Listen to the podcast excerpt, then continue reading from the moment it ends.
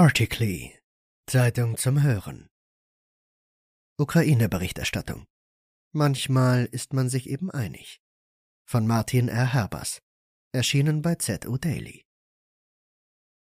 Die Kritik an der einseitigen Berichterstattung der Massenmedien hat mit dem Beginn des russischen Angriffskrieges auf die Ukraine weiter zugenommen. Doch von einer einheitlichen Meinungsbildung kann keine Rede sein. Demokratie lebt in jeder Hinsicht von Vielfalt. Je mehr Menschen sich politisch beteiligen, desto eher finden sie eine Chance, sich und ihren Anliegen Gehör zu verschaffen. Der demokratische Prozess ist somit immer auch ein kommunikativer Prozess. Nicht nur die vielfältigen Positionen werden miteinander verhandelt. Ebenso berichten JournalistInnen und andere MedienvertreterInnen über die AkteurInnen, Inhalte und Ergebnisse dieser Verhandlungen. So werden noch mehr Menschen in die öffentliche Diskussion mit einbezogen und in die Lage versetzt, kritisch-konstruktiv Stellung zu beziehen. Pluralität und Demokratie gehören zusammen, auch in der Medienberichterstattung. Dieser Zusammenhang ist dann funktional, je vielfältiger das Medienangebot ist, etwa in den gewählten Darstellungsformen, den Themen, über die berichtet wird, oder die verschiedenen AkteurInnen, die dabei zu Wort kommen. Mit Blick auf die journalistische Berichterstattung über den Krieg in der Ukraine wurde allerdings der Vorwurf laut, dass hier die geforderte Vielfalt nicht gegeben ist oder gar bewusst eingeschränkt wird.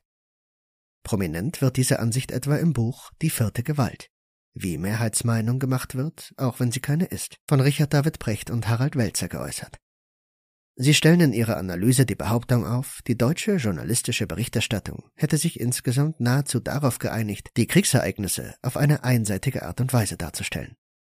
So wäre eine vermeintliche Mehrheitsmeinung geschaffen worden, vor deren Hintergrund die Politik gegen ihren Willen zum Handeln gezwungen wurde.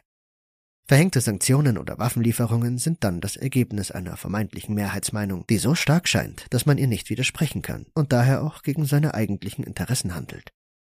Kritik an einseitiger Berichterstattung der Medien ist kein neues Phänomen. Die These, dass eine als einheitlich und konsonant wahrgenommene medial veröffentlichte Meinung als nahezu widerspruchslos stark aufgefasst wird, ist nicht neu.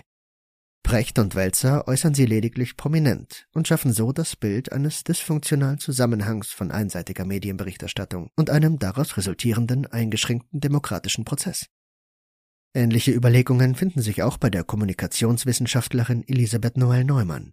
In ihrer Theorie der Schweigespirale beschreibt sie bereits seit den 1970er Jahren die Rolle von journalistischen Medien bei der Bildung der kollektiven öffentlichen Meinung und der individuellen Meinungsbildung. Um sich eine eigene Meinung bilden zu können, schließen sich Individuen einer wahrgenommenen kollektiven Mehrheitsmeinung an, die sie vor allem den journalistischen Massenmedien entnehmen. Diese berichten und bewerten, so die Kritik der Wissenschaftlerin, in der Regel einheitlich konsonant über ein bestimmtes Thema. Motiviert sind die individuellen Menschen dabei von einer starken Furcht, sich sozial und politisch zu isolieren. Daher schließen sie sich in ihren eigenen Aussagen denjenigen Positionen an, die sie in den Massenmedien vertreten sehen. Diese werden hier als einheitlich akzeptierte öffentliche Meinungen wahrgenommen, der sich die Individuen anschließen können, ohne die eigene Isolation fürchten zu müssen. Hier sieht Elisabeth Noelle-Neumann eine Gefahr für den demokratischen Prozess. Es kann sein, dass Menschen sich ausschließlich an die in den Medien verbreitete öffentliche Meinung anschließen und somit ihre eigene Meinung zurückhalten, vor allem wenn diese nicht mit der medial vermittelten öffentlichen Meinung übereinstimmt. So bildet sich eine sogenannte schweigende Mehrheit, die der Überzeugung ist, mit der eigenen Meinung im Recht zu sein, jedoch aus Furcht vor sozialer Isolation diese nicht äußern zu können. So stellt die Theorie der Schweigespirale, ähnlich wie die Analyse von Precht und Welzer, fest, dass die als einheitlich wahrgenommene, in den Medien vermittelte öffentliche Meinung scheinbar keinen Widerspruch duldet und deswegen individuelle wie kollektive politische und kommunikative Handlungen auslöst, die eigentlich nicht gewollt sind.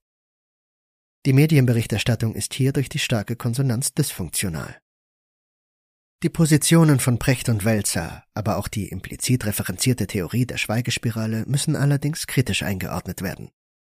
Entscheidend ist in diesen Entwürfen, dass die Medienberichterstattung über alle Medien hinweg konsonant ist, also wesentlich in Inhalt und Bewertung übereinstimmt. Diese Annahme geht allerdings von einem System der Massenmedien aus, das vor allem von Printmedien oder Fernsehnachrichten dominiert wird. Bei einer festen Anzahl an Sendern und einer stetig zunehmenden Pressekonzentration sieht Noelle-Neumann hier ihre Annahme bestätigt. Gegenwärtig muss aber viel mehr von einem vielfältigen Mediensystem ausgegangen werden, das neben den traditionellen Massenmedien auch Social-Media-Angebote beinhaltet. Rein quantitativ ist das Argument der eingeschränkten und konsonanten Berichterstattung über all diese Medien hinweg kaum noch aufrechtzuerhalten. Auch qualitativ lässt sich dem Argument der konsonanten Berichterstattung mit einem genaueren empirischen Blick etwas entgegensetzen. So erforschte ein Team um den Münchner Kommunikationswissenschaftler Markus Maurer in der Studie »Die Qualität der Medienberichterstattung über den Ukraine-Krieg«, ob und wie die Vielfalt in der Medienberichterstattung über den Krieg in der Ukraine tatsächlich eingeschränkt war. Analysiert wurde die Berichterstattung 8 deutscher Leitmedien zwischen dem 24. Februar und dem 31. Mai 2022.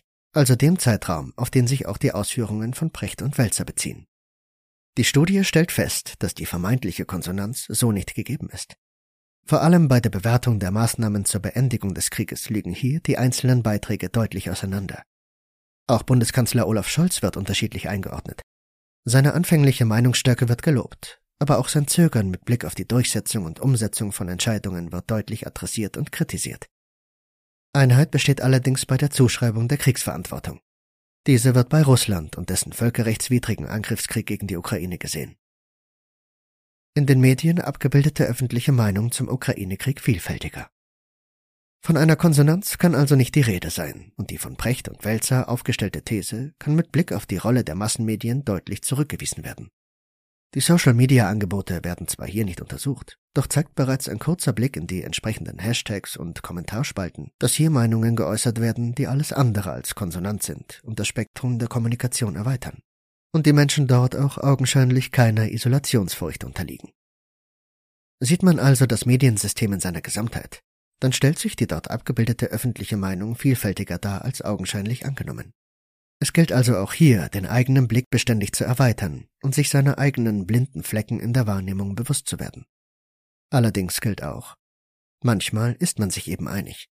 Und diese Einigkeit muss nicht demokratieschädigend sein. Das war der Hörartikel Ukraine-Berichterstattung. Manchmal ist man sich eben einig. Gelesen von David Andres für Articly.